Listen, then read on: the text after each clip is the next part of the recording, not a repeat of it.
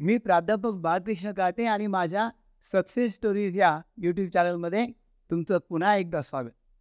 मित्र हो three idiot या गाजलेल्या मूव्हीमधला एक प्रसंग आणि त्यातला संवाद तुम्हाला आठवतो?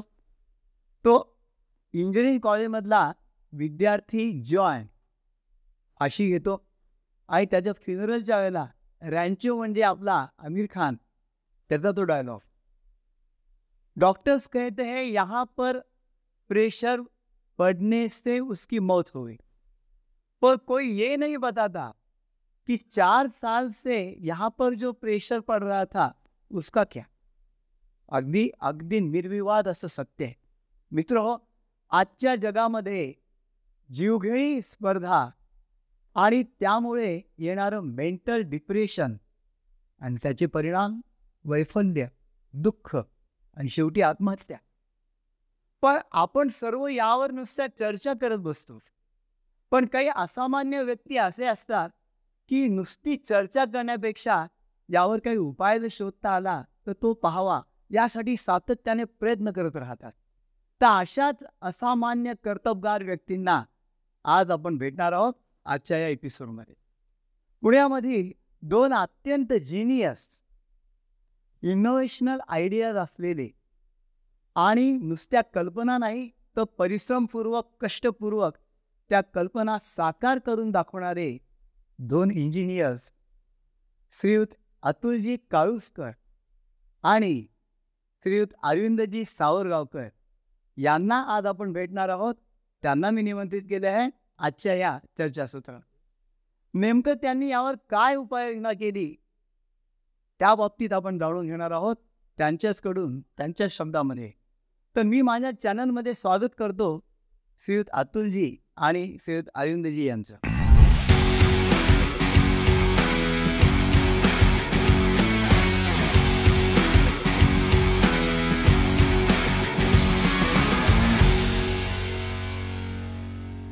नमस्कार अतुलजी.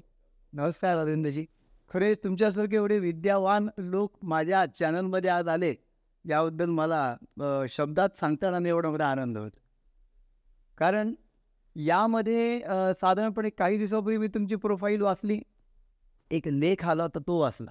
स्ट्रेमी म्हणून या याच्यावरचा होता. आणि रिअली आय गॉट सरप्राईज आता मी म्हणालो इंट्रोमध्ये तसं की नुसते उपायावर नुसती चर्चा करण्यापेक्षा उपाय शोधणं तर ह्या सगळ्या गोष्टी मला जाणून घ्यायचे. पण आमच्या दर्शकांसाठी महत्त्वाचा भाग असेल तुमचं शैक्षणिक पार्श्वभूमी जाणून घ्यायची सर अतुलजी आपण सांगू शकाल?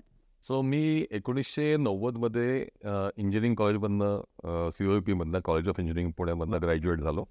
एकोणीसशे? नव्वद. व्हेरी गुड आणि ग्रॅज्युएट झाल्यानंतर एका नामा नामांकित ऑटोमोबाईल कंपनीमध्ये मी नोकरी करायला सुरुवात केली. आणि तेच नोकरी करतानाच त्यांनी बरोबर त्याच्या एम एम एस किंवा एम बी ए जे म्हणतात ते केलं. अच्छा. आणि त्यानंतर मी आपलं क्षेत्र प्रोडक्शन इंजिनिअरिंग किंवा मेडिकल वगैरे म्हणजे काय? मेकॅनिकल कुठलं असो it is a automobile company नाही आपलं इंजिनिअरिंग जे झालं. माझं इंजिनिअरिंग झालं मेट्रॉलॉजीमध्ये अच्छा. सो मेट्रॉलॉजिकल इंजिनिअरिंगमध्ये अच्छा, झालं. आणि मी बजाज ऑटो या कंपनीत काम करायला सुरुवात केली. तर मी जवळ बारा वर्ष काम केलं. अच्छा. त्यानंतर मी काही ऑटोमोबाईल कंपन्यांमध्ये काम केलं. भारतात आणि भारताच्या बाहेर सुद्धा. आणि काहीतरी करायचं एक नवीन बिझनेस केला पाहिजे. आपल्या मराठी माणसांनी नुसती नोकरी न करता काहीतरी करावं. हे समजायला खूप वेळ लागला. त्यामुळे वयाचं पन्नास वर्ष उजाडली. पण नेवर इज टू लेट कधीच उशीर झालेला नसतो असं म्हणता येईल आपल्याला. सो म्हणून मी प्रयत्न करायचा आणि एक प्रयत्न जोरात प्रयत्न करायचं ठरवलं की काहीतरी आपण वेगळं करायचं. आणि त्यामागे खूप कॅल्क्युलेशन्स होती. त्यामागे खूप स्टडीज केले होते. आणि त्यानंतर मी या या मेडिकल डिव्हाइस क्षेत्रामध्ये. क्षेत्रामध्ये. अच्छा. आणि सरांचं अरविंद सर आपलं? माझं ग्रॅज्युएशन इलेक्ट्रॉनिक्समध्ये चौऱ्याऐंशी साली झालं. ते पण कॉलेज ऑफ इंजिनिअरिंग पुणेमधनं. ते झाल्यानंतर मी आय आय टी चेन्नईमधनं एम टेक केलं. वाव. अं, त्यानंतर एक सहा ते सात वर्ष नोकरी केली. अच्छा. माझं एम टेक जे होतं ते सॉलिड स्टेट टेक्नॉलॉजी म्हणजे सेमिकंडक्टर टेक्नॉलॉजीमध्ये असल्यामुळे पहिली सहा सात वर्ष मी त्या क्षेत्रात काम केलं. अच्छा. माझं शेवटचं जो जॉब होता तो पुण्याला जी सीडॅक होती पॅरल प्रोसेसर किंवा सुपर कॉम्प्युटर डिझाईन करणारी संस्था. तर तिथे मी काम केलं तिथे काही सेमिकंडक्टर आय सीज डिझाईन करण्याची पण अपॉर्च्युनिटी मिळाली. पण त्यानंतर शिकत असतानाच डोक्यामध्ये कुठेतरी विचारचक्र चालायची की आपण पण काहीतरी स्वतःहून एंटरप्रिनरशिपमध्ये काहीतरी करावं. म्हणून मग त्र्याण्णव साली मी जॉब सोडला. अच्छा. आणि मग स्वतःची कंपनी एक छोटीशी स्टार्टअप त्यावेळेस स्टार्टअप हे नाव नव्हतं पण स्टार्टअप सुरू केली. नाही पण आता याच्यामध्ये एक गोष्ट मला जाणवते तुमच्याशी बोलताना दोघांशी की आता ज्या क्षेत्रामध्ये तुम्ही काम करत आहात म्हणजे मेडिकल डिव्हाइसेस म्हणा किंवा हेल्थ केअर वगैरे तर इंजिनिअरिंगचं जे क्षेत्र आपलं होतं दोघांचं ते एकदम वेगळं होतं. तर हा थोडासा टर्न असा जो मिळाला तो नेमका योगायोगाने दोघांच्या बाबतीत तसंच झालं असं मला वाटतं. माझ्या बाबतीत सांगायचं तर नाही. मी माझी लाईन कारण मी मेडिकल इलेक्ट्रॉनिक्समध्ये इलेक्ट्रॉनिक्स शिकलो. ॲप्लिकेशन त्याचं मेडिकलमध्ये जास्त झालं. एवढाच फरक.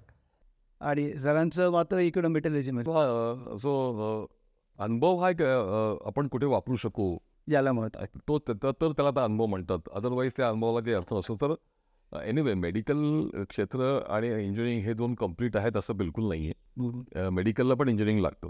कारण ऑल ऑपरेशन थिएटरमधली आपण सगळी इन्स्ट्रुमेंट बघितली डिव्हायसेस बघितली सगळी. किंवा आता जे सोफॅस्टिकेशन येतं आहे त्यामध्ये इंजिनिअरिंग आस्पेक्टशिवाय ते करता येणं शक्य नाही आहे त्यामुळे असं वाटतं की मेडिकलला पण एक इंजिनिअरिंग हा सब्जेक्ट असावा. टेक्नॉलॉजी जोड असल्याशिवाय कुठल्याही वैद्यकीय क्षेत्र तर पुढे जाऊ शकणार. बरोबर. आणि इंजिनिअरिंगला सुद्धा तो बायोमेडिकल हा एक भाग आहेच आहे त्यामुळे हे दोन्ही स्ट्रीम्स जर एकत्र आले तर मनुष्याची प्रगती आपल्या हेल्थ केअरला चांगले दिवस येणार आहेत.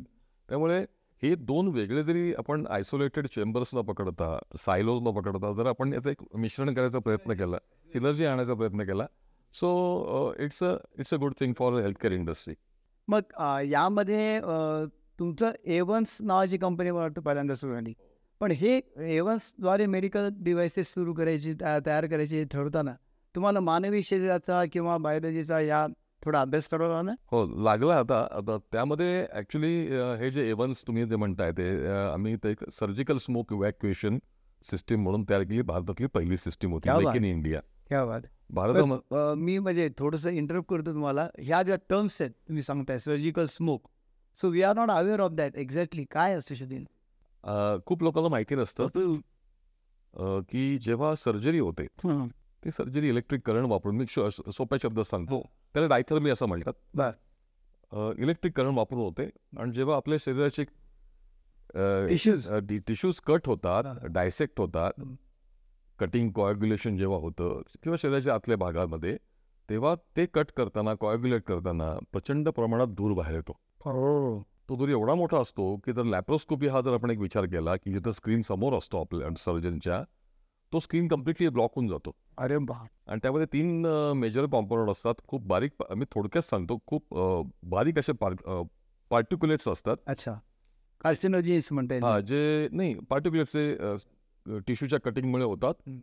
आणि ते इतके बारीक असतात की सर्जिकल जो मास्क असतो त्यातून पण ते फिल्टर होतात. आणि नंतर रेस्पिरेटरी ट्रॅक म्हणजे आपले श्वसन नलिकेमध्ये जाऊन ते ब्लॉक करतात श्वसन नलिका दुसरं त्यामध्ये दोनशेहून जास्त हजार्डस केमिकल्स आहेत.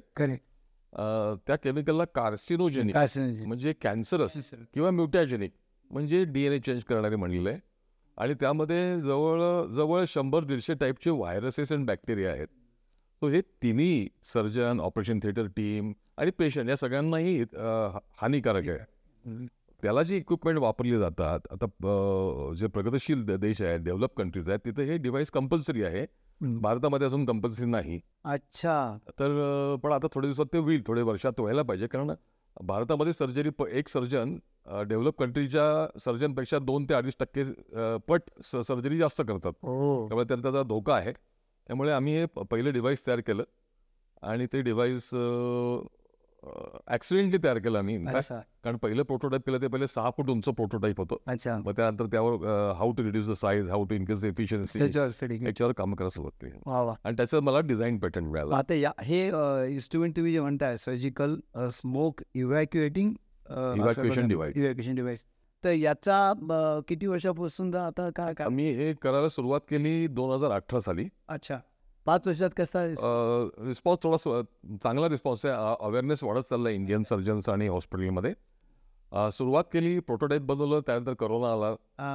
पण करोना आला त्याचा आम्ही ॲडव्हान्टेज असं घेतला की करोनामुळे आम्ही प्रगती थांबवली नाही. In fact that prove to be a blessing अच्छा. आणि त्यातून खूप शिकायला मिळालं. सगळ्यांना शिकायला मिळालं. गुड. छान आहे.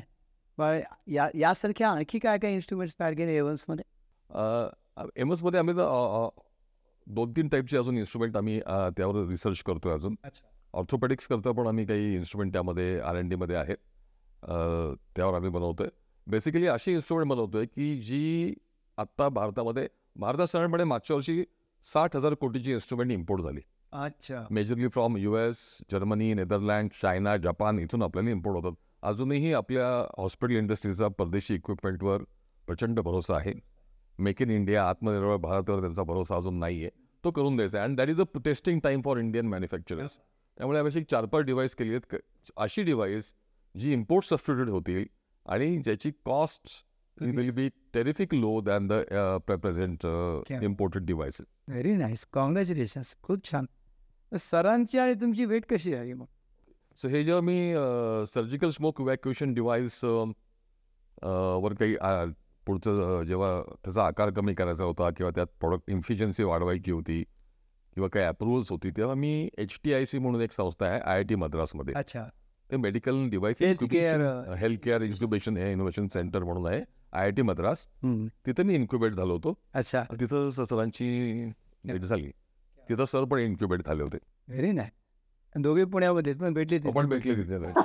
Chennai was a starting point वा वा वंडरफुल सरांचं मी वाचलं होतं की जवळपास तीन हजार हॉस्पिटल्स आपलं काय हे तो टायप वगैरे होतं हेल्थ केअर डिव्हायसेसच्या बाबतीमध्ये. तर आपले कोणते उपकरण असायचे मग? बरं हे स्ट्रेसवरचं उपकरण बनवण्याच्या आधी मी त्र्याण्णवपासून जसं सांगितलं मेडिकल इक्विपमेंट्समध्येच काम करतो आहे त्यावेळेस माझा एरिया हा सगळा क्रिटिकल केअर डिव्हायसेसवरचा होता. त्यामध्ये आम्ही मल्टीपॅरामीटर पेशंट मॉनिटर्स म्हणजे आय सी यू ओ टीजमध्ये पेशंट्सना मॉनिटर करण्यासाठी जे बेडसाईड मॉनिटर्स असतात ते बनवायचो. ई सी जी चे जे प्रॉडक्ट्स आहेत त्याची सगळी रेंज बनवायचो ज्याच्यामध्ये ई सी जी मशीन्स असायच्या. एक ट्रेडमिल टेस्ट म्हणून उपकरण वापरलं जातं ते आम्ही बनवायचो. आणि त्याच्याशी संलग्न अजून काही इक्विपमेंट्स होती. त्यानंतर कुठेतरी दोन हजार दहा अकरा नंतर हळूहळू कोलॅबरेशनचं जग आलं.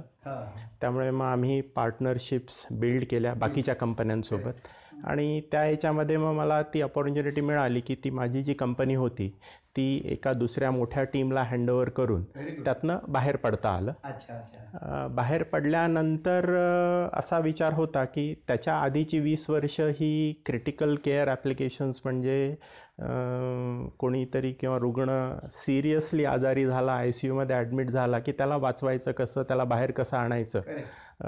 हेच ती वीस वर्ष बघत राहिलो. त्यावेळेस जेव्हा बाहेर पडायची अपॉर्च्युनिटी मिळाली तो विचार असा केला की अरे तिथे जाण्याआधी काय करायला लागतं? आणि म्हणून मग स्ट्रेस हा जो एक मोठा फॅक्टर आहे तो जाणवायला लागला. त्याच्यावर थोडाफार रिसर्च केल्यानंतर असं लक्षात आलं की त्याला ऑब्जेक्टिवली मेजर करण्यासाठी आज कुठलीही सोय नाही आहे तुमचे स्लोगन आहे या स्ट्रेबनचं मला वाटतं मेजरच्या बाबतीमध्ये? Better to measure rather than to treat असं काहीतरी अर्थाचं ते एक विटर एफ ड्रकर यांचं ते एक स्टेटमेंट आहे की अनलेस यू का unless you measure it you can't improve it very nice so काही कुठले इम्प्रूव्ह करायची असेल तर आधी मेजर करणं गरजेचं अगदी बरोबर. Unless you measure it you can't improve it अगदी बरोबर. प्रत्येक क्षेत्राला लागू होईल. येस सर मग स्ट्रेबन कंपनीची स्थापना आपण संयुक्तरित्या कधी केली? स्ट्रेबनची आमची सुरुवात झाली दोन हजार अठरा दोन हजार एकोणीसच्या पिरियडमध्ये. आमच्या दोघांव्यतिरिक्त आमचे अजून एक पार्टनर आहेत कुमार गुरुराजन म्हणून. त्यांची माझी भेट चेन्नईमध्येच झाली होती कारण ज्या कंपनीसोबत मी काम करत होतो त्यांनीही त्यांची कंपनी त्या कंपनीमध्ये मोठ्या कंपनीमध्ये मर्ज केलेली होती. तिथे आम्ही भेटलो. आणि मग चर्चा करत असताना शेअरिंग करत असताना हा विषय निघाला. आणि मग तिथे ठरवलं की सुरुवात करायची आणि हा विषय घेऊन पुढे जायचं. मग अतुल सरांची पण भेट झाली मग ते पण जॉईन झाले. आणि मग पुढचा प्रवास यातला जो बेसिक रिसर्च आहे तो तिघांनी असं एकत्रित बसून केला का म्हणजे आपापल्या पद्धतीने केला? कारण स्ट्रेमी हे जे उपकरण तुम्ही आणलंय अं, ज्याद्वारे मेंटल स्ट्रेस मेजरिंग डिव्हाइस असं त्याला म्हणता येईल ना? स्ट्रेस रिस्पॉन्स मेजरमेंट डिव्हाइस अच्छा stress response measurement device very nice तर याचं बेसिक रिसर्च काय होता? कसा होता? त्याचा बेसिक रिसर्च अरविंद सरांनी केला होता आधी. And the credit goes to him क्या बात आहे. आम्ही तिघही एकत्र आलो तर तिघांचे स्किल्स कॉम्प्लिमेंटरी आहेत. मला थोडंसं नवीन प्रॉडक्ट डेव्हलपमेंटचा अनुभव जास्त आहे. कुमार सरांना ऑपरेशन्स आणि सॉफ्टवेअर डेव्हलपमेंटचा अनुभव आहे. अच्छा. Atul sir customer facing activities marketing promotion यातले माहीर आहेत. त्यामुळे मग आम्ही आमच्या तिघांच्या एनर्जी. एकत्र आणण्याचा प्रयत्न. केला.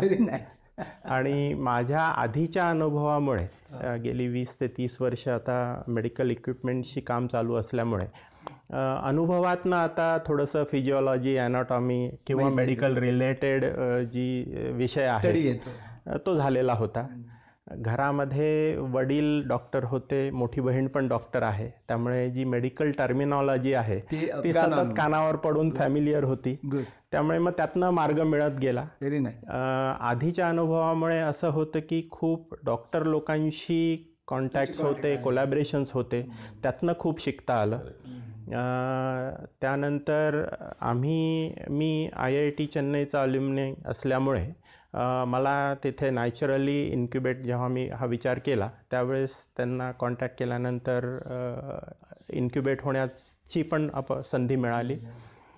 इन्क्युबेशन सेंटरमधून आम्ही आय आय टी चेन्नईमध्ये जे health technology innovation centre H T I C जे म्हणालेत सर त्यांच्याशी कोलॅबरेशन झालं. इनफॅक्ट आय आय टी चेन्नईमध्ये जे इन्क्युबेशन सेंटर आहेत त्यातला जो हेल्थ टेक्नॉलॉजीचा पार्ट आहे तो त्यांनी एच टी आय सीशीच संलग्न केलेला आहे. त्यामुळे तिथले जे रिसर्चर्स होते त्यांच्याशी कोलॅबरेट करण्याचा संधी मिळाली आणि त्यांनीही भरभरून मदत केली. त्यांच्या मदतीनं आणि आमच्या रिसर्चमधनं मग ती वाटचाल पुढे चालू राहिली. स्ट्रेमी ॲक्च्युली तयार व्हायला म्हणजे कल्पना आणि त्याच्यातून साकार व्हायला म्हणजे किती वर्षात तुम्हाला मेहनत मेहनत घ्यावी लागली?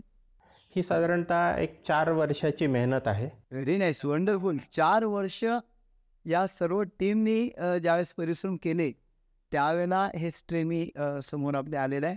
आता स्ट्रेमी द्वारे नेमकं कशा पद्धतीने हे मोजलं जातं काय नाही?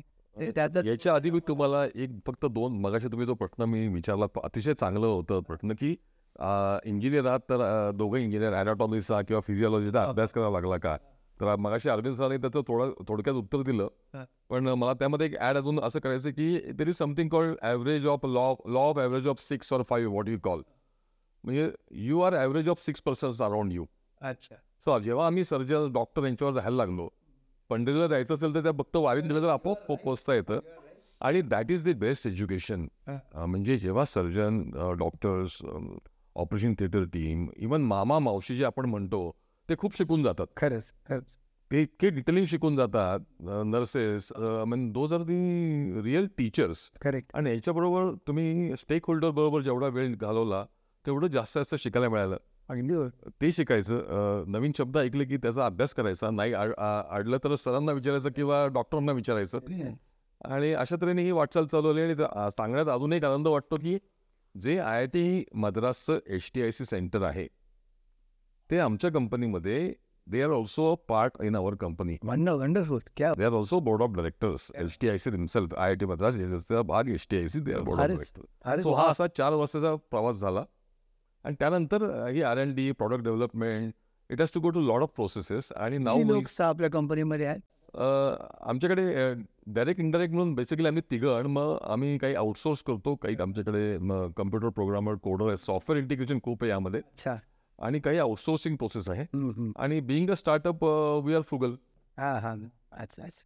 नाही आता याच्यामध्ये एक आहे तुम्ही हे उपकरण तयार केलं. याच्याची याची वर्किंग सिस्टीम साधारणपणे आमच्या दर्शकांना माहिती करून घ्यायला आवडेल की कशा पद्धतीचं वर्किंग असतं. म्हणजे मी थोडंसं लेखामध्ये वाचलं होतं त्या किंवा ऑटोनॉमस नर्वस सिस्टमचे दोन भाग जे असतात आपले सिम्पॅथेटिक आणि पॅरासिम्पॅथेटिक तर त्याचे जे परिणाम होणारे असतात तर ते आपण मोजतो असं काही आहे? करेक्ट आहे. तर त्यातला पहिला भाग मी सांगतो. त्याच्या पुढचा जो भाग आहे ते अरविंद सर सांगतील. बेसिकली त्याच्या मागची भूमिका अशी आहे की lifestyle diseases blood blood pressure diabetes C A D coronary artery diseases आणि even other disease like infertility problems like infertility obesity the root cause of everything is a mental stress yes correct but problem असा आहे की mental stress major करायला युनिटच नाही आहे आपण आता engineering असल्यामुळे इंजिनिअरिंग स्ट्रेसला युनिट आहे. अनेक वर्ष वर्षानुवर्ष युनिट आहे. रादर आणि इंजिनिअरिंगला गेला की तोच ते युनिट समोर येतं. न्यूटन पर मीटर स्क्वेअर ते न्यूटन चालूच असतो तो इथं. आणि तो न्यूटन आम्हाला कळायला अनेक वर्ष लागतील आणि कळणारही नाही न्यूटननी जे काम केलेत. सो ही स्ट्रेस आणि इंजिनिअरिंगमध्ये स्ट्रेन हा स्ट्रेन हा एक पण प्रकार आहे. आणि याला युनिट्स अनेक वर्ष डिफाईन्ड आहेत. आता समजा कन्स्ट्रक्शन आहे त्याला स्ट्रेस आपण कॅल्क्युलेट सगळं कॅल्क्युलेट केलं असतं. काही कुठलं इंजिनिअरिंग पार्ट असेल सिस्टीम असेल डिव्हाइस असेल यंत्र असेल. पण mental stress which is a root problem ज्याने हा सगळे डिस्टर्ब होतं त्याला युनिटच नाही. अच्छा. आता समजा मी विचारलं आपण सर तुम्हाला स्ट्रेस आहे का? तुम्ही म्हणाल हो मला आहे यांना आहे. एक बेसिक प्रश्न विचारला कोणाला स्ट्रेस जास्त आहे? सांगता येणार नाही आता समजा म्हणजे ऑल द लाईटर साईड आता म्हणलं प्रत्येकाने आपली पाकिटं काढा इथं ठेवा त्यात कोणाला पैसे जास्त आहेत तर आपल्याला मोजता येतील. करेक्ट पण स्ट्रेस हा कसं मोडणार? आणि सगळे म्हणतात मला स्ट्रेस तरी जास्त आहे. हा झाला एक रिलेटिव्ह टर्म झाली हा. जरा अँबिग्युअस टर्म आहे ती की मला खूप स्ट्रेस आहे. काही झालं की खूप स्ट्रेस आला. बस चुकली स्ट्रेस आला. ओके सो आणि त्याचा दुसरा भाग असा आहे. की स्ट्रेस जरी असला काही स्ट्रेस हा रिक्वायर्ड आहे. परीक्षेला जाणं हा स्ट्रेस आहे. म्हणून आपण स्ट्रेस नाही नको म्हणून परीक्षेला जात नाही असं करतो का? रोज ऑफिसला पुण्यातल्या ट्रॅफिकमधनं अ, चारी बाजूनी किंवा वरतून खालतून सुद्धाही two wheeler three wheeler four व्हीलरवाले येऊ शकतात. अशा ठिकाणी ट्रॅफिकमध्ये जाणं हा स्ट्रेस आहे. पण म्हणून कामात जाणं बंद करतो का? आपण जातो. तर हा स्ट्रेस घ्यावा लागतो. त्याचाच अर्थ असा आहे की प्रत्येक माणसाची शारीरिक रचना असते ती वेगळी असते. हं. स्ट्रेस कपॅसिटी प्रत्ये ॲब्सॉर्ब करायची कपॅसिटी प्रत्येकाची वेगळी असते. आणि याला दोन नावं दिलेली आहेत. किंवा एक ऑटोनॉमिक नर्वस सिस्टीम म्हणून एक म्हणलेलं आहे जी कंट्रोल सगळं हे करते. त्याचे दोन भाग आहेत सिम्पथॅटिक आणि पॅरासिम्पथॅटिक करेक्ट थोडक्यात म्हणजे आपल्याला स्ट्रेस आला. की सिम्पथॅटिक नर्वस सिस्टीम ऍक्टिव्हेट होते. त्याला फाईट ऑर फ्लाईट रिस्पॉन्स असं म्हणलं गेलंय. आता आता जेव्हा ही आपली सिम्पथॅटिक नर्वस सिस्टीम ऍक्टिव्हेट होते स्ट्रेस आलेला आहे. अशी जर ऍक्टिव्हेट होत स्ट्रेस वाढत गेला तर आपल्याला त्रास होईल पुढे काहीतरी. सो तेव्हा आपल्या शरीराची रचना अशी केलेली आहे की पॅरासिम्पथॅटिक नर्वस सिस्टीम ही आपल्याला रिलॅक्सेशन देते. असं बॅलन्स होतो. स्ट्रेस वाढला सिम्पथॅटिकनी पॅरासिम्पथॅटिक स्ट्रेस खालती आला. आता हा दोन्ही महत्त्वाचे आहे पॅरासिम्पथॅटिक नर्वस सिस्टीम. कशी कंट्रोल करते तुमची स्ट्रेस और रिलॅक्सेशन तुम्हाला कसं देतं हे महत्वाचं आहे. आणि आम्ही पॅरासिम्पथॅटिक नर्वस सिस्टीममधून स्ट्रेस रिस्पॉन्स मेजर करतो. अच्छा. How it is reducing how it activates Activates. How it is responsible for Responsible. Relaxation okay okay okay okay stress आहेच आहे स्ट्रेस घ्यायचा आहे. आपल्याला अजून प्रगती करायची स्ट्रेस घ्यायची आहे. अ, लहान मुलांचं एक्झाम्पल बघा अकरावी बारावीतलं आपण नीट आणि जेई एक्झामला पाठवतो. काही नाही मी इंजिनियर माझ्या मुलांनी पण इंजिनियर व्हायला पाहिजे. मी डॉक्टर आहे माझ्या मुलांनी पण चला सर अजून काहीतरी फार सिरियस व्हायला पाहिजे. काय जे असेल आता काय. अहो पण त्याची कपॅसिटी आहे का ती? जर नसे आहे तर चेक करू. आणि नाहीतर तेव्हा डेव्हलप करता येईल. There are lot of ways to do it how to develop the stress absorption capacity correct आणि मग ती जर वाढवली तर हे नैराश्य कमी होणार नाही का? जे मुलं आपण उगीच प्रेशराईज ठेवतो. पण हे एक्झॅक्ट काम कसं करतं? हे nerve parasympathetic sympathetic sympathetic nervous system आणि त्याचे रिस्पॉन्सेस कसे असतात ते अरविंद सर अच्छा. काय रिस्पॉन्स असतं बरं अजून थोडं विस्ताराने सांगायचं म्हणजे स्ट्रेस हा जो येतो तो मुळात आपल्या परसेप्शनमुळे येतो. आपल्याला जे जाणवतं आपण जे बघतो किंवा अनुभवतो त्यातनं तो येतो. त्याला आपण मेंटल स्ट्रेस म्हणतो. मेंटल स्ट्रेस हा जो आहे हा कुठेतरी आपल्या नर्वस सिस्टीमला पण ॲक्टिवेट करतो ज्याला आम्ही सायकोसोमॅटिक कनेक्शन म्हणतो. करेक्ट. आणि आपण हे पुढे जाणतो की सायकोसोमॅटिक सायकोसोमॅटिक डिसऑर्डर्स डिसऑर्डर सुरू होतात. तर तिथं ते सायकोसोमॅटिक कनेक्शन असतं. त्यातनं ती नर्वस सिस्टीम ॲक्टिवेट होते. नर्वस सिस्टीम आपली अशी आहे आणि त्यातल्या त्यात नर्वस सिस्टीमचे जे वेगवेगळे भाग आहेत त्याच्यामध्ये एक जी आहे जी व्हॉलंटरी जे मेंदूला आपण विचार करतो त्यातनं आपण शरीराला कमांड्स देतो त्या फॉलो होतात. हे आपण ठरवू शकतो. एक त्यातला अर्धा भाग असा आहे की ते आपण ठरवत नाही. कारण आपलं हार्ट किंवा हृदयाचं जे ठोके असतात ते सतत चालू असतात. कोणीही विचार केला की आता माझा ठोका थांबवायचा आहे त्याला ते आपणहून थांबवता येत नाही. किंवा तुमच्या किडनीचं जे फंक्शन आहे. इनवर्ट रिएक्शन्स हां पण ते सगळी जी ऑर्गन्स आहेत ती स्वतःहून काम करत नाहीत. त्यांनाही एक मास्टर असतो ज्याला ऑटोनॉमिक नर्वस सिस्टीम म्हणतात. आणि मुख्य म्हणजे स्ट्रेसचे जे हे सायकोसोमॅटिक कनेक्शन आणि त्यातनं त्याचा जो प्रसार होतो शरीरामध्ये तो ऑटोनॉमिक नर्वस सिस्टम स्वायत्त चेतासंस्था बरोबर बरोबर. तो जास्त चांगला सर्वांना समजा म्हणून मी सांगतो. तर ती जी सिस्टीम आहे ती चेतासंस्था जी आहे ती प्रत्येक ऑर्गनला नियंत्रण करत असते. ते करत असताना जसं अतुल सरांनी सांगितलं ते त्याचे दोन भाग आहेत पुढे की एक जी तुम्हाला ॲक्टिवेट करते म्हणजे पुढे जाण्यासाठी किंवा एनर्जाईज होण्यासाठी प्रवृत्त करत असते. आणि दुसरी जी असते जी तुम्हाला शांत करत असते. त्याचाच परिणाम म्हणून एका बाजूला आपण फाईट अँड फ्लाईट रिस्पॉन्स म्हणतो आणि दुसऱ्या बाजूला रेस्ट अँड डायजेस्ट असा एक रिस्पॉन्स असतो. पॅरासिम्पॅथेटिक पॅरासिम्पॅथॅटिकचा आणि यांचा जेव्हा बॅलन्स असतो तेव्हा शरीराचं चलनवलन योग्य रीतीने चालू असतं. याच्यामध्ये जेव्हा इम्बॅलन्स होतो आणि विशेषतः सिम्पॅथॅटिक सिस्टीम जास्त ॲक्टिवेट आहे. ॲग्रेशन साईडला जास्त जाते. आणि काही कारणाने जर रिलॅक्सेशन किंवा पॅरासिम्पॅथॅटिक सिस्टीम जर कमजोर राहिली तर मग त्याचे दुष्परिणाम आपल्याला दिसायला लागतात. आता आम्ही जे इन्स्ट्रुमेंट बनवलेलं आहे ते शरीराचे जे हे चलनवलन जे चालू आहेत त्याच्यावरनं खूप सारी आतमध्ये क्रिया प्रतिक्रिया चालू असते. ती क्रिया प्रतिक्रिया आमचं इन्स्ट्रुमेंट हे मोजतं. अच्छा. हे काय इलेक्ट्रिकल इम्प इम्पल्स म्हणजे सिग्नल्स असतात सगळे हां तर आम्ही इलेक्ट्रिकल सिग्नल्स मोजतो त्याच्यातही असं आहे आधी जसं सांगितलं की ही जी चेतासंस्था आहे स्वयंचलित चेतासंस्था ही प्रत्येक ऑर्गनला कनेक्टेड आहे. आणि त्या प्रत्येक ऑर्गनच्या क्रियाप्रतिक्रियामध्ये त्याचं चित्र दिसत असतं. अच्छा. तर सोयीचं म्हणून आम्ही त्यातलं जे हृदय आहे ते निवडतो. अच्छा. हृदयाला जे इलेक्ट्रिकल आपलं हृदय जे चालतं ते मुळात इलेक्ट्रिकल सिग्नल्सवरच चालत असतं आणि म्हणूनच आपल्याला ई सी जी दिसतो. तर त्यातला अर्धा भाग जे हृदयाचं पंपिंग ॲक्शन आहे ते हृदय स्वतः करतं. पण ती पंपिंग ॲक्शन सुरुवात करण्याची जी प्रक्रिया आहे ती चेतासंस्थेकडनं होतं. तर आम्ही पहिल्यांदा ई सी जी हा सिग्नल घेतो. त्यातला कार्डिओलॉजीचा किंवा हृदयरोग तज्ज्ञ जे बघतात तो भाग काढून टाकतो आणि त्यातला जो न्यूरोलॉजी साईडचा किंवा नर्वस सिस्टीमच्या बाजूचा जो भाग आहे अच्छा. तो त्यातनं वेगळा काढतो. तो ईसीजी मध्ये फक्त कार्डिओलॉजीचा म्हणजे हात असतो का? न्यूरोलॉजी नसतो? ईसीजी मध्ये? ईसीजी मध्ये दोन्ही असतात. क्यू आर एस वर त्याचे आपण जे पाहतो ते हा. P Q R S T जो आहे हा हा. तर त्याच्यामध्ये असं असतं की आपला जे हृदयाचा ठोका सुरू होतो हा हा. तो नर्वस सिस्टीमच्या नियंत्रणाखाली सुरू होतो. त्या इम्पल्सेसवर तो सुरू होतो. सायनो ऑरिक्युलर नोड. बरोबर. एक्झॅक्टली तर त्याचे जे बिहेवियर आहे ते आम्ही ई सी जीमधनं वेगळं काढतो. आणि त्याचा पुढे मग अभ्यास किंवा त्याच्यावर पुढे सॉफ्टवेअरच्या माध्यमातनं प्रक्रिया करून मग आम्हाला त्यातले हे सिम्पॅथॅटिक जे सिग्नल्स आहेत किंवा बिहेवियर आहेत ते आणि पॅरासिम्पॅथॅटिक बिहेवियर जे आहे ते मोजतो. आणि मग परत त्याच्याही पुढे जाऊन सिम्पॅथॅटिक पॅरासिम्पॅथॅटिकचा हा जो बॅलन्स आहे त्यांचं मोजमापन करून आम्ही एक त्याच्यावरनं स्ट्रेस स्कोअर तयार करतो. तो मग प्रत्येकामध्ये वेगळा असू शकेल. म्हणजे जो- जास्त स्ट्रेस घेतो त्यामध्ये तो स्कोर जास्त? जास्त येतो. तर त्याच्यामध्ये असं आहे की जसं आधी सांगितलं अतुल सरांनी की त्याला आता स्केल किंवा परिमाण नाही आहे त्यामुळे मग आम्हाला आमची एक स्केल डेव्हलप करायला लागली. ती आम्ही मग शून्य ते शंभर अशी ती स्केल तयार केली. बर. त्याच्यामध्ये शून्य म्हणजे फार कमीत कमी स्ट्रेस आणि शंभर म्हणजे जास्तीत जास्त स्ट्रेस शून्याचं कोणी सापडत नसन. नाही.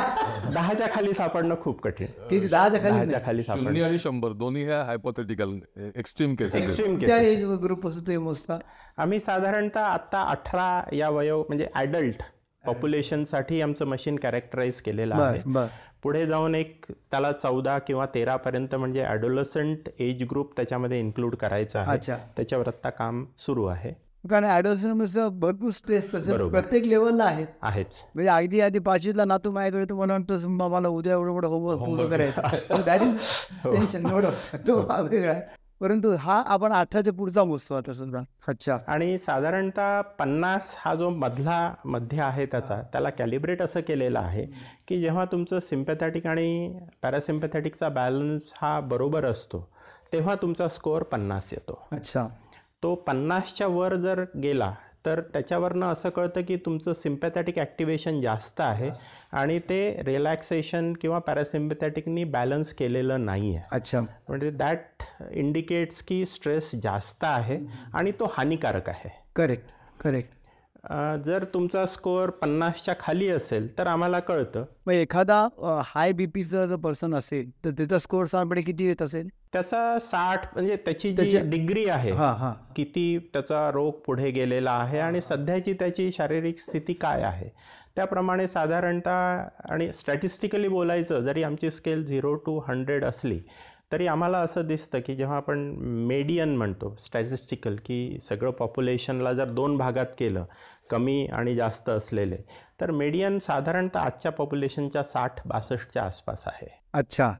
म्हणजे आजच्या पॉप्युलेशनमधले अर्ध्याहून अधिक लोक हे साठच्या वर आहेत. बर. आणि अर्ध्याहून अधिक अर्धे लोक साठच्या खाली आहेत. आणि it is been publish in various reports की more than forty two percent forty five percent of the population is under stress correct correct various बरोबर आहे.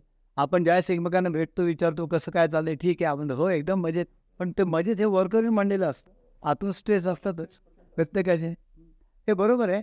पण आता हे स्ट्रेस तुम्ही मोजून दिलं तर हे या हे जे आपण स्ट्रेमी उपकरण तयार केलेलं आहे हे म फक्त हॉस्पिटल्समध्ये किंवा डॉक्टर लोकांकडे तुम्ही ठेवणार आहात? का जसं आता बी पी किंवा आमच्या आमचं आय क्यू चेक आहे शुगर चेक करायचं तशा टाईपचं हे मशीन आहे प्रत्येकाला अफोर्डेबल का कसं आहे? आत्ता आम्ही हे प्रोफेशनलसाठी डेव्हलप केलं अच्छा म्हणजे डॉक्टर लोक बी टू बी बी टू पहिलं कारण असं की जसं आता तुम्ही प्रश्न विचारला की मेजर केलं काय आहे मला माहिती आहे. पण मला उपाय करायचा असेल तर कोणीतरी त्या क्षेत्रातला जो एक्सपर्ट असेल त्याचीच मदत घ्यायला लागेल. अच्छा. कारण बरेच वेळा जर स्वतःचं स्वतःला कळलं तर कदाचित स्ट्रेस नसताही. आणि म्हणून तिथे प्रोफेशनलची हेल्प लागते. त्या उद्देशामुळे मग आम्ही सध्या हे इन्स्ट्रुमेंट सध्या प्रोफेशनल थोडं काय होतं याच्यामध्ये म्हणजे माझं तिचं पॉलिसी वेगळी असेल. पण मला ज्या वेळेला एखादी टेस्ट जाऊन करायची म्हणलं तर मी एकदम बरोबर आहे. पण काही गरज नाही होतं मला काय असं. आणि हे दोन भाग आहेत. आता आपण जे उदाहरण दिलं की ब्लड प्रेशरचं हा. ब्लड प्रेशर एकशे वीस ऐंशी. हा.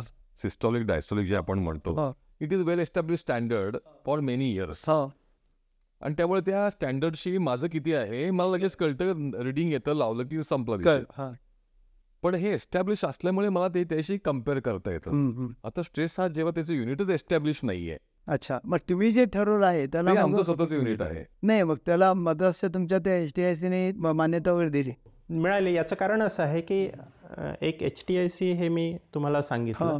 त्याच्याच सोबत कारण एच टी आय सी शेवटी इंजिनियर्सची संस्था आहे त्याच्याच सोबत आमचं चेन्नईला एक श्रीरामचंद्र मेडिकल हा, कॉलेज आहे हा, हा. त्यांच्याशी पण कोलॅबरेशन आहे ते आमचे क्लिनिकल पार्टनर्स Correct. आहेत हा, हा. त्यामुळे आम्ही इथे जर इन्स्ट्रुमेंट डेव्हलप केलेलं असलं तरी त्याचं टेस्टिंग किंवा त्याचं ज्याला आम्ही क्लिनिकल व्हॅलिडेशन म्हणतो ते तिथे झालेलं आहे मग याचा अर्थ युनिट आलं ना तुमच्याकडे. हो. तुम्ही एक असं एक चार्ट तयार करून देऊ शकता ना की इथपर्यंत असेल तर यू आर नॉर्मल पन्नासच्या पुढे गेलं तर नॉर्मल नाही आहे then consult cardiologist then consult this असं असं म्हणू शकता ना. मग ते उपकरण माझ्यासारख्या म- एखाद्या ज्याला यातलं नॉलेज नाही असं माणूस वापरू शकतो? ती आमची कदाचित पुढची स्टेप अच्छा अच्छा अच्छा. करेक्ट करेक्ट आता सध्या तुम्ही फक्त हॉस्पिटल्सला किंवा कन्सर्न पर्सन स्ट्रेस मेजर करताना खूप पॅरामीटर त्यात घेतो. अच्छा. त्यामध्ये सेक्स म्हणजे मेल किंवा female height age weight age blood pressure आणि एच आर व्ही तर एच आर व्हीला आपण चार कनेक्शन दोन इथं आणि दोन पायाला देऊन आपण एक साधारणपणे आठ ते दहा मिनिटं ते अच्छा. एच आर व्ही मेजर करतो. अँड या पॅरामीटरने मग तुम्ही विचारलं ना की एज फॅक्टर कसा असेल का. तो त्यामध्ये इन्कॉर्पोरेट अल्गोरिदममध्ये केलेला आहे. अच्छा. मेल फिमेल तो पण एक फॅक्टर केलेला आहे. हाईट वेट याचं सगळ्यांचं ते अल्गोरिदम बनवलेले आहेत त्याप्रमाणे. तर ह्या आठ मिनिटाची टेस्ट असते आणि ती चार पॉईंट लावून करायची असते. त्यामुळे आत्ताचं जे आमचं जे सध्याचं मॉडेल आहे ते बी टू बी कारण लोकांना ते कळू देत त्याची एकदा गरज जेव्हा कळेल. की मग देन आमची कदाचित पुढची स्टेप रादर त्या दृष्टीने आम्ही वाटचाल करायला सुरुवात केलेली की then it can be B to C. पण याचा ऑब्जेक्टिव्ह काय? तर हे मेजर करून लोकांनी त्यातून स्ट्रेस कमी करण्याकरता प्रयत्न करून we can improve our society आणि असं काही उदा आता मागच्या चार वर्षापासून ऍक्च्युली मार्केटमध्ये कधी आलं हे मार्केट आम्ही आर एन Market डी कसं बनण्याच्या म्हटलं मी की जे अ, द्यायला तयार साडेतीन केलं. चार वर्ष आर एन डी किंवा त्याचं रिसर्च चालू होतं व्हॅलिडेशन चालू होती. आम्ही मार्केटमध्ये येऊन हार्डली सहा महिने झालेले अच्छा. कमर्शियली अच्छा. आणि and how are the doctors responding doctors responding very well various segment आहेत. For example I V F in vitro fertility हो segment which we are finding. Psychiatrist or psychologist is second segment which is क्या बात coming. आहे Uh, cardiology? is coming. आम्ही कार्डिओलॉजीला आता काम करायला सुरुवात केलेलं आहे. अच्छा. That can be open up a very large segment आणि this will give very guiding post for all these practitioners अच्छा. आणि यातून हे म्हणजे थोडंसं मला वेगळा प्रश्न असेल हा म्हणजे कदाचित मला कोणा टीका नाही करायची. पण तू एखादा कार्डिओलॉजिस्ट आहे मग त्याला स्ट्रेस कमी करण्यामध्ये इंटरेस्ट असेल का? त्यांची अँजिओप्लास्टी थेरॉटिकली थेरॉटिकली त्याला. पेशंटचा स्ट्रेस कमी करण्यात एकच हे एक जनरिक स्टेटमेंट असतात कारण आपल्या आपल्या एजमध्ये सर शिक्षक म्हणजे तुम्ही हो हो. आणि डॉक्टर हो. याला देव मानतो आपण. हो खरं आजकाल काय माहिती नाही पण आपल्या जनरेशनमध्ये तर ही पद्धत होती. शंभर फॅमिली डॉक्टर कन्सेप्ट होती. किंवा शिक्षक म्हणजे शिक्षकांनी मारलं काटे सरांनी मारलं तर घरी राहून जर सांगितलं तर घरचे पण अजून मारतील. त्यामुळे शिक्षक आणि डॉक्टर हा देव आहे. आणि देव असल्यामुळे तो चांगलीच गोष्ट करणार. त्यामुळे त्या देवाची कन्सेप्ट अशीच असावी. व्हेरी सॉरी म्हणजे don't to criticise any person from medical field परंतु आणि असे माझे खूप चांगले मित्र डॉक्टर आहेत की जे सांगतात औषधाची गरज नाही तुम्ही हे फिजिओ फिजिओथेरपी करा एवढं करा व्यायाम करा हे करा. असे पण म्हणणारे लोक आहेत. तसं या टेस्टमुळे असं होऊ शकेल. मेडिटेशन एक उपाय असू शकेल किंवा अजून दुसरं काही पीस ऑफ माइंड कसं मिळेल या दृष्टिकोनातून असेल किंवा माझा स्वभाव आहे. आता समजा कोणाला मी ट्रेनमध्ये बसवायला चाललेलो आहे तर त्याच्यापेक्षा जास्त टेन्शन मलाच येतं. त्याला मिळते की नाही ट्रेन मग? मला जायचं नसतं. मग आता हा स्वभाव तो मला स्वभावाला औषध नाही औषध नाही. असं काही आहे. तर खरोखर छान आहे. ह्या या सगळ्या गोष्टी तुम्ही म्हणजे ॲटलिस्ट म्हणजे मला या गोष्टीचं सक्सेस जे आहे माझ्या सक्सेस स्टोरीजमध्ये तुम्हाला बोलण्याचं कारण हेच आहे की नुसत्या कल्पना करणं आणि कारण हे साकार करायला तुम्हाला बरेच परिश्रम करावे लागले. बराचसा वेळ आणि ऊर्जा आणि पैसाचा खूप खर्च करावा लागला हे निश्चितपणे. तर याला यश तुम्हाला निश्चितपणे मिळावं. हीच माझी हे असेल समाजासाठी तुम्ही एवढं मोठं काम केलेलं आहे. हेच तुमचं यशाचं म- मूळ अगदी गमक आहे असं मला वाटतं. आणि या यानंतरच्या भविष्यात तुमच्या काही अजून योजना कल्पना. असं काही करण्याचं? आता हे जे स्ट्रेसचं युनिट आहे आता ह्या प्रवासाला सुरुवात झाली आहे. अच्छा. व्हॅलिडेशन झाली आहेत अप्रुव्हल झालेत. पण त्याचा पुढचा प्रवास अजून खडतर आहे. कारण अप्रुव्हल सिस्टीम देन इंटरनॅशनल मार्केटमध्ये जाण्याकरता CE certification F D A certification जगामध्ये अजून असं कोणी कुठे केलेलं आहे? नाही आमच्या पाण्यात तरी नाही. कारण ते- त्याचं पेटंट मला वाटतं घेतलेलं आहे. सर्जिकल स्मोकचं सर्जिकल स्मोक डिझाईन पेटंट आहे मला. तसं याचं पेटंट आम्ही पेटंट अप्लाय अप्लाय नाही केलं. म्हणजे करतो. It is on the way अच्छा. पण आम्हाला पेटंटपेक्षाही त्याचा प्रसार कसा व्हावा? हा हे महत्वाचं. म्हणजे आमच्यासारखी अजून ते चार लोक जर आली आणि या टाईपची जर बनवून त्यांनी जर स्ट्रेस कमी करायला गेला तर आम्ही त्यांना मदत करू इनफॅक्ट करेक्ट व्हेरी म्हणजे we are not going to hold that secret to our life खूप छान ॲटिट्यूड हे जर दिलं तर अं, कदाचित फायदा होईल. आणि जसं मगाशी तुम्हाला आपण एक इनफॉर्मल चॅटमध्ये म्हणलं की at a very early age of fifty two और fifty we started restarted the business so आता उद्देश असा आहे की लिगसी काहीतरी व्हावी. करेक्ट की हा सेकंड जनरेशन करता करतोय का? तर उत्तर नाही. यातून बिझनेस करून संपत्ती कमवून चार कार साजून आणि बंगला तर दॅट इज हा पण उद्देश आमचा नाही. पण ह्याची लिगसी एस्टॅब्लिश पॅशन तुमचं तुमची जिद्द. आणि समाजाला काहीतरी फायदा म्हणजे लोकांना फायदा व्हायला पाहिजे. मी तुम्हाला कारण थोडक्यात दोन उदाहरणं देतो. मी एक एकवीस वर्षाच्या मुलाची टेस्ट घेतली. आपल्या नांदेडचा होता. अच्छा. घरून प्रचंड म्हणजे त्याची स्टेज घेतली आणि तो स्टेज स्कोर त्याचा सत्तर आला. खूप प्रचंड हाय आला. हो, हो. आता मी काय डॉक्टर नाही. मग त्यातलं त्या पुढचं मला नाही. म्हणून त्याला म्हणलं तू एवढा यंग आहेस आणि काय. तुम्ही विश- विश्वास नाही ठेवला सर तो ढसा ढसा रडायला लागतो म्हणला मला घरून एवढं प्रेशर आहे इंजिनिअरिंग व्हायचं आणि मला आर्ट्सकडे जायचं आहे मला घरचे प्रचंड मी काय करू आणि तो he was crying for ten minutes घरच्यांनी थ्री डिश पाहिला नाही. आता हे झालं एक्स्ट्रीम उदाहरण. दुसरं उदाहरण मला त्यांचं नाव घेता येत नाही पण पुण्यातले अतिशय प्रतिष्ठ उद्योग क्षेत्रातले आहेत. वय वर्ष त्यांच्या मायामते अडुसष्ट एकोणसत्तर असेल. त्यांचा स्ट्रेस स्कोर एका ॲथलेटिक माणसासारखा आला. प्रचंड मोठं व्यक्तिमत्व आहे पुण्यातलं. त्यांच्या घरी जाऊन आम्ही दोघांनी सरांनी टेस्ट घेतली. आणि आम्हाला आश्चर्याचा धक्का बसला. त्यांना म्हणलं सर तुम्ही करता काय एक्झॅक्टली ते म्हणले मी रोज न चुकता एक तास माझा व्यायाम असतो माझा प्राणायाम असतो. शवासनात ते म्हणले मी जर झोपलं की असं मला वरती उचललं. So there are lot of mechanism दुसरी अजून एक अतिशय वेगळी उदाहरण म्हणजे अगेन मला त्यांचं नाव घेणं कारण त्याची परवानगी नाही घेतली. कालच त्यांच्याशी मी बोललो होतो इंग्लंडला आहेत बाय द वे आज यू केला आहेत. पो पोलीस डिपार्टमेंटमध्ये चांगल्या उच्च पदावर आहेत आणि त्यांचा स्ट्रेस स्कोर एका यंग माणसारखा आला. त्यांचं वय अठ्ठावन्न एस पीतनं इंजिनियर झालेले आहेत आहे. आणि बारा स्कोर त्यांचा आला. बारा. आणि म्हणजे ते साधू म्हणजे संत आहेत ते. क्या. ते म्हणले मी लगेच समाधी लावू शकतो. आणि गेले मग त्यांना म्हणलं हे कसं? तर गेले ते पंचवीस वर्ष न चुकता एक काही मला तर कुठल्याही गोष्टीचा प्रसार नाही करायचा पण विपश्यना किंवा असं काहीतरी ते करतात गेले पंचवीस वर्ष. आणि it reflects so how you treat yourself your body and your physique reflects in this and the reverse is also true so to bring down the stress change the lifestyle पण हे करण्याकरता again coming back to the original statement Peter Drucker says first step is to measure correct very ना कारण ज्यांच्या आम्ही stage घेतल्या आणि स्टो stage score जास्त आला त्यातले कमीत कमी सत्तर ऐंशी लोक माझ्या टचमध्ये आहेत. त्यांना मी वाटतं अगेन ते सल्ला मागतात अहो, मी मग सल्ला नाही देऊ शकत पण अरे मी आता केलं मी हे करा ट्रीटमेंट सुरू केली. हा आनंद आहे की ऍटलीस्ट मला सत्तर लोक माझ्या टचमध्ये आहेत. इतरांशी राहू शकत नाही टचमध्ये की they have considered it is a danger to their lives and they have started improving on it so don't you think that की हे सत्तर लोकांना तरी मी काहीतरी देऊ शकलो हे हे फळ आहे मी तर म्हणेन निश्चितपणे. आणि ही संख्या पुढे सत्तर आहे तर पुढे सत्तर हजार होईल सत्तर लाख होईल. निश्चितपणे आजची चर्चा मित्रांनो तुम्हाला निश्चितपणे आवडली असेल. दोन अतिशय विद्यावान व्यक्ती विद्यावान शब्द मी वापरतोय. कारण जे विद्या संपादन करून थोडेसे दुराग्रही राहतात किंवा थोडेसे ज्याला आपण म्हणतो अकडके रहते हे ते विद्वान असतात. आणि विद्या संपादन करून जे अतिशय जमिनीवरच राहतात विद्येचा भार ते सांभाळतात असे विनम्र असे दोन विद्यावान आज आपण त्यांना भेटलो त्यांच्याशी चर्चा केली. निश्चितपणे अतुलजी आणि अरविंदजी तुमचं दोघांचं अभिनंदन आणि तुमच्यासारखा हा प्रयत्न अनेकांनी करावा आणि समाजातील प्रत्येक गोष्टीच्या ज्या काही चिंतेच्या बा भाग आहेत किंवा मेडिकल डिव्हायसेस म्हणून नाही इतर कुठल्याही क्षेत्रामध्ये त्यांनी निश्चितपणे आदर्श यांचा घ्यावा असं मला या ठिकाणी वाटतं.